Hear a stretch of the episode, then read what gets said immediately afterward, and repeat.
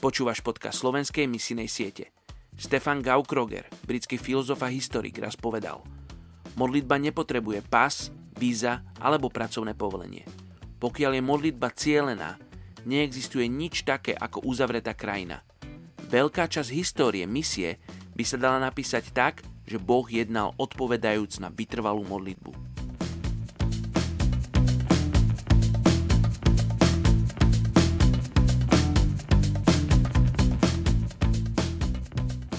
Je 21. máj. Príslovie 18.15. Rozumné srdce získava poznanie a ucho múdrych ho vyhľadáva. Dnes sa modlíme za etnickú skupinu Soninke vo Francúzsku.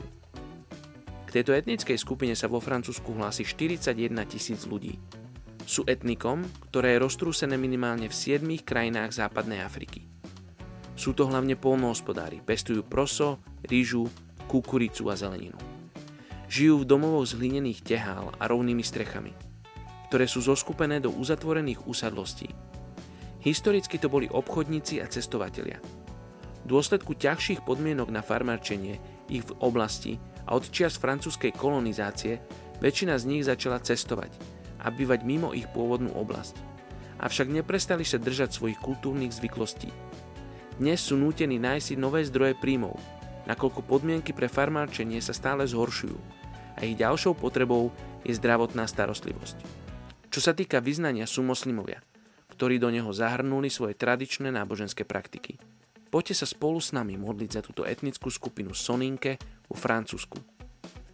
Oče, žehnám tejto etnickej skupiny Soninke. Ja ti ďakujem, že ty si ich priviedol do Európy, aby sa oni mohli stretnúť s úprimne veriacimi kresťanmi, ktorým poukážu na teba, na tvoju slávu, na tvojho syna. Oči, sa modlím za silu a ochotu pre francúzskych kresťanov byť Biblie, ktoré budú títo ľudia čítať. Byť tými Ježišami, ktoré ho nich stretnú. Oči, sa modlím, aby si dal kreativitu do francúzskej cirkvi, aby mohla hlásať evanílium v tejto etnickej skupiny Soninke vo Francúzsku. Oče, žehnáme tejto etnickej skupine, modlíme sa za otvorené srdcia a otvorené oči. Mene Ježiš. Amen.